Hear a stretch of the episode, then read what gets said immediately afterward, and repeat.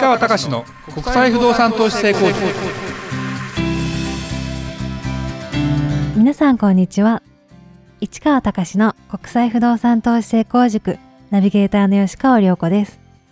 この番組は株式会社国際不動産エージェントがお届けしております。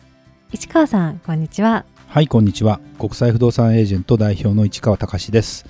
えー、りょうこちゃん。はい。IPA の YouTube チャンネル登録者数が盛り返してますね今ね。ありがたいです6700はい。突破。これ一気に6500、700とか7000近くもいったんだけどちょっとあるなんだろうな政治ネタ系のところでちょっと読者が離れてってまた地道に今やっていく中で読者がもうマイナスからプラスに転じて今増えてるという。これもねそれは芸能人とか本当にそのやってるなんだろうな商品とかターゲットがねもっとね、うん、分かりやすいところとかに行けばもっと何万っていけるんだろうねと思うけどまあうちの今の状態を考えると、まあ、すごいねと自分では思います。あの今までのえー、っと700本ぐらい出してんのかなうちの会社って全部でね。やっぱ YouTube ね、これ、ポッドキャストを音声で配信して、YouTube だと言っている私も本当にあの、あまりにもまあ、そこに関しては不満はあるとは思いますけど、すいません。それはあの、音声で本当は聞いていただきたいなと私は思ってまして。で、えー、まあね、鈴木学さんがやってる方がちゃんと YouTube としてやっておりますんで、まあ何かがまた隔離していけばまた違った展開になってるかもしれないけど、少なくともこういうことが継続できる会社であるというか、これね、なかなか大手は難しいんですよ。だって担当者が自分から手を挙げてやらないじゃん、こんなまあ、なかなか難しいですよね、うんうん、だから、本当にそのなんだろうな、自分でこれ好きな人が大体 YouTube ってさ、自分の言いたいことをこう発表していくってパターンだから、これなかなかそれが本当に好きじゃないと難しいし、本当にその当たる当たらないで言うとね、この間のその会社が9割がなくなるみたいな話もそうなんだけど、トップレベルの人のパーセンテージなんかもうほとんどさ、少ないじゃない。もう野球選手もそうですよ。ゴルフだってさ、はい、トップと呼ばれてる選手、何人、ね、プロがいる中で、予選落ちだシードが取れないとかさ。確かにそうですね。って考えた中のトップだけ見てたってそんなところに行ける人はほとんどいないわけですよ。っていう中で言うと我々はそういうそのトップじゃないところでどうやってやっていくかっていうふうに考えてでも実際に別に YouTuber として広告費で食べていけるようななるレベルじゃなくてそれを一つのまあ無料広告媒体的なものにして、うん、ちゃんと扱える商品ないしはサービスみたいなものがちゃんとあるっていうことなんかを基本的なものから考えていけばうちなんかは海外不動産ね基本的に今ちょっと国内の不動産もやってるけどそういうちょっとニッチな世界の割にはですね大きいよこれ。そうですね。うんって思う。だって他の同業他社ってあんまりいないけどそこまで無理だもん現実これ1000超えないからねこんな普通でやってるとやっぱり鈴木さんってすごいですよねやっぱ鈴木さんすごいねまあ、ぜひね、見てほしいね。そうですね。うん、もう、なんだろうな、僕ら当たり前と思っちゃいけないね。いろんなところにね、鈴木さんの銅像が立ってるもんね、今ね。そうですね。本当そうですよね。楽しいよね。本当にね、亀有のね、はい、ね、りょうさんとかね、もうその脇で撮ってる写真見ると、そう、くまモンとかね、いいよね。ぜひね、うん、楽しみたいなと思いますけど。ね、じゃあ今日の本題いきますか。はい。えー、今回は市川隆の手帳の中身を見てみたい独特な手帳の使い方とは何かについて市川さんにお話をしていただきたいと思いますはいこれ涼子ちゃん私の手帳ってあんま見たこと外から見たことある？外からは見たことありますね。僕の一言で言うと何か赤ですね。赤ですね。赤で統一してますね。これがあの、はい、実は、えーとまあ、使い切ったというか 手帳ね。はい。ぎっしりすごい書かれてますね。そうそうそう。これは今使ってる手帳ね。でねこれ両方とも特徴的なものはですねこれ大学のオリジナルの手帳です。これはあの私の近く家の近くにある早稲田大学の早稲田 University 書いてある別に早稲田の出身でも何でもないんだけどこれがイタリア製の革の手帳で2000円ぐらいしたんだけどこれおしゃれだなと思って。でこれを買ってあのやったらもうその時しか売ってなくて。もう売ってないんだよこれ。でこういうのいいなと思って。で今もう一個次使ってるのは何かというとこれスタンフォード University って書いてある。これはスタンフォード大学で買ったのよ。すごい。スタンフォード大学ってあのシリコンバレー、はい。サンフランシスコのね Google のか本社の近くですよ。の中に、まあ、いわゆる購買部っていうのがあってスタンフォードの大学にこういうものがないかと。スタンフォードも赤なんですよ。学校のカラーが。なるほど。だからあったわけ。でこれを買ってきたらなんか翌年になるともうこのスタンフォード University って書いてあるものは売ってなくてどうやら。でこんなものをですねちょっとこう使ってて。であもう一つ特徴的なのは何かというと私の手帳はスケジュールは入ってません。そうですね。そう。スケジュール入ってないでしょ？キャンパスノートって感じですよね。そうそうそうキャンパスノートです。でスケジュールは私はあの iPhone のスケジューラーの方で入れてるのでもともと昔から僕は手帳にスケジュールは書かない人だったんです。あそうなんですね。スケジュール頭の中に入ってたんです。すごいなんだけどうん15年ぐらい前かな。忘れることが増えてきてちょっと書かないとまずいなって感じになってなんでかっていうと今日なんとなく接客があるんだけど誰だったかなみたいなことを思い出せなくなってっていう話だったんでもともとは全部頭の中だったんでで僕はこの手帳をどうしているかというとこれね実はですねこれあのー何かの気づきのためにのメモ帳なんです。要するに勉強した時のメモを取るとか何かのセミナー出た時のやつとか何か気づいた時に何かを書き込むとかっていうようなものなんで本当にアットランダムで多分これ他人が読んでも何のこっちゃ状態ですねおそらく。で実はですねこのテーマを考える時にはい。この手帳の前の要するに今もう使ってないこの早稲田の手帳を出してちょっと一からこれいつから使ってたのかなとか思ってそしたら一番最初にいきなりなんか、うん、うちの子供の高校の進路説明会みたいなやつの話が入っててこれ何年前かなと思って5年前ぐらいかなみたいな。でこれをずっと見てたわけですよ。そうするとその次にあーベトナムに行くスケジュールを俺私組んでますねとか、うん、でその次は何かというとそうねこれも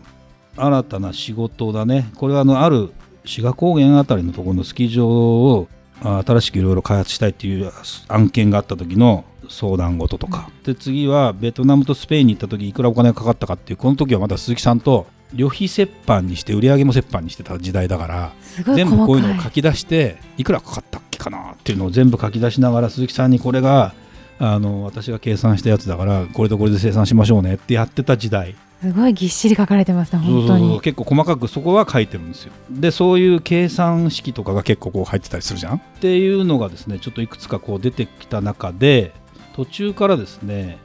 やっぱ会社設立っていうのが出てきてるのね。これがだから実はですね IPA を作るという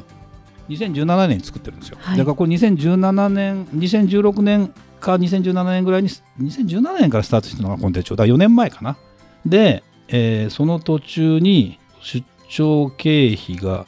これがそうそう。これ何かっていうとはい。年間出張してた日が何日あったかっていうのを出しててこれ何かっていうと あの出張手当みたいなものを出すと課税されませんよとかいろんなことがあったんでそんなものが何日を私は出してるんだとそれで140日私は出張してたってことが分かったりっていうことが全部この手帳にしか書いてなくて。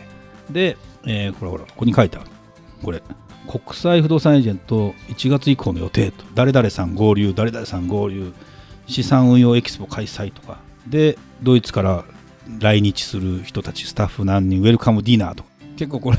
お金かかったんだよあの時。そうですよね。ウェルカムディナーで20万ぐらい使ったしね。結構かかってますね。うん使った使った。でもこれ一発目でいくら？200万ぐらいで経費かかったけど、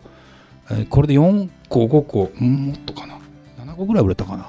だから全然儲かってんだけどというようなこととかね。で、えーここに IPA2018 年の課題とかって自分でこうこれしか書いてないのよ。長々と書かない。評判と実力。実力をまずつけるとかね。不動産投資案件の数字出しの精度アップ。マーケティングの仕組み作り。書いてるね私みたいな。ということとかあとは細かいところで言うとその頃に、え今ちょっとお亡くなりになっちゃったけどある経営コンサルタントの人の勉強会みたいなものがあってそこで勉強したことをリサーチする。例えば新規ビジネスの立ち上げとは何か続けること自体を仕組み化する。自社がやったことがない分野を新規ビジネスでこの会社をリサーチしてないからとかいろんなちょっとねこういうことを教えてもらったりすることをメモってみたりちょっとねやっぱりこうあれですね。私が見ると思い出せるね。うん、だけどこの他の人が見ても全くわからないかな。あとはセミナースケジュールがこうどんどんこうすごいね。このこんな風に結構やってた。細かく書いてるね。細かく書いてるわけ。書いてるっていうか、まあ、メモの代わりにここに全部書いておけばこれさえ見とけばわからないじゃない？とか。あとはまあここにちょっとあれですけど私のうちの父親が亡くなった時にこの戒名とかさいろんなこの葬儀の段取りとかさ。あプライベートのことも書かれてるんです、ね、全部だって結局これが2冊3冊あるとこれ探すこと自体にストレスかかるからもう全部ここに書いとけって思ってどうせ誰も読まないだろうと。でその時にいろいろ遺族年金の手続きの必要書類とかさこんなこととかを同本確認してとかえっ、と香典いくらいただいたとか全部書いてあるわけよ。とかあとはそうだな。市川さんの頭の中を見ているような感じですね本当に。あとは私がその占い師の方のところに行った時に何々性何々の人はこんな性格だよとかってことを聞いてみたりとか。あ解明されたそうそうそこととかもれの基本にななるとかね。でうーんこれ見るとねその当時のことが実はパッと私思い出せるんです。そうするとまた基本に立ち返ってビジネスの基本になるかなみたいなこんな絵見ても誰もわかんないでしょ？そうですね、うん。だからまあいろいろやっぱりね楽しいですよ、うん、だからこれが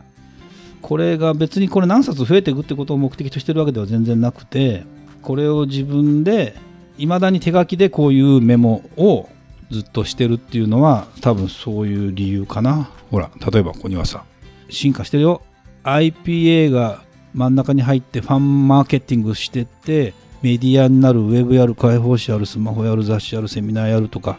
えーとかっていうことをやるために何を今度やっていくのかってこととか全部こういうことこんなことを考えさせてくれるのもメンバーのいるおかげですよ。これ実務をやってたりするとなかなかこれできないよね。そうですよね。だって涼子ちゃんがある一つの仕事の役割をやってくれてるわけよ。そこまで自分が毎日やってたらこんなこと考えられないじゃん。だからもちろん給料払ってるといえばそれっきりになっちゃうんだけどそうじゃなくてこんなことをねやっていくっていうことでいくとあのいろいろこう細かくですね見ていくと自分の中でこれ5年ぐらいが振り返られる。すごいですね。で僕が気にしてる会社があって何かというと上場した会社でどういうビジネスモデルをしててそれがどう評価されてるかっていうこととかをこう自分の文字で書くとねその時に書いた自分の気持ちがまた出てくるわけ。でそれってねやっぱり人間いろんなことを頭の中に入れてくると忘れるじゃない。だけど自分がその時すごい気になったことを書いておくとまたそれを見ることでまあ思い出すっていうかね。これを、うん印刷したやつとか打ち込んだやつだと僕の場合は思い出せなかったりするので結構さこう手書きでこう書いていくっていうのはものすごく大事なんで別にこれを誰かに勧めてるわけでも何でもないんだけど自分を振り返っていくとだんだんほらなんか整理されてるね。そうですね。メモメモ書きもほらほらほら書いてあるよ個人で稼ぐのに向いてない人の特徴7つ。目標と期限を決められない人とか根拠のないネガティブな話を信じやすい人とか自分らしくありたいと思いすぎる人。個人で稼ぐのに向いてない人がね。嘘をつく人我慢ができない人、えー見た目の見た目が低い人っていうかこのストッチっていうのかな。オーラが出てないような印象とかね。だからこれ着るものとかね。どんどんこういうのを見ながらその時になんだろうなこれねうんと僕ねこれをもとに例えば本を読んだか例えばネット見たりなんかを見たりして書くんだけどこれをもとにセミナーやろうっていうことも考えたことあったんだけど自分になんだろうな自分に言い聞かせることはできてもこれを人に言うのは自分のタイプではないというか自分はどうしても自分で経験して自分で体験したことなんかは喋るけどできないんですよ。だから、まあ、ひろゆきさんにはなれないっていうか 論破はできないというか。だからそういうことなんかもこういうふうにやっていくとねだんだん分かってくるわけ。でその中でああるあるあるあるって自分で思いながらこう整理をしていく。フリーランスで儲からない人の習慣。レスポンスが遅い人。昔の友達と仲良すぎと。かパートナーが保守的とか。ルーティンがないとか、えー実家暮らししてるとかいろいろ書いてあるよ、そういうのも書いてあるんです、ね。うん書いてあるけど、まあ自分に合ってるかどうか別としてあ罰とか書かれてるんですね、いやこれは、うん全部できないからこれ。罰罰罰で実家暮らししてる人は何かというとメンタルが弱いとか書いてあったり。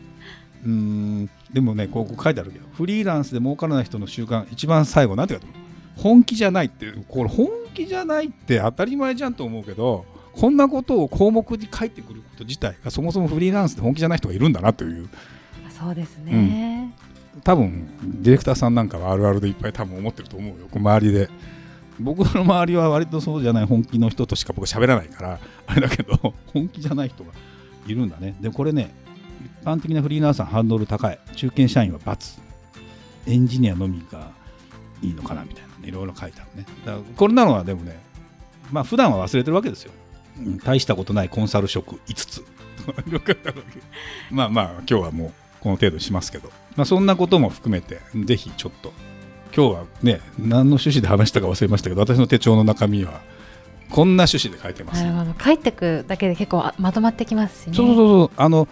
自分の考えを人に伝えるとかあと、うん自分はどうやっていきたいとかやっぱ自分のビジネスをどこに持っていきたいって思った時に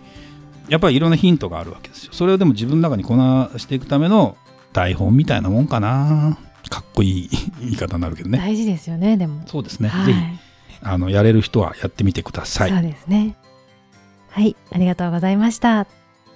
それではまた次回お会いしましょう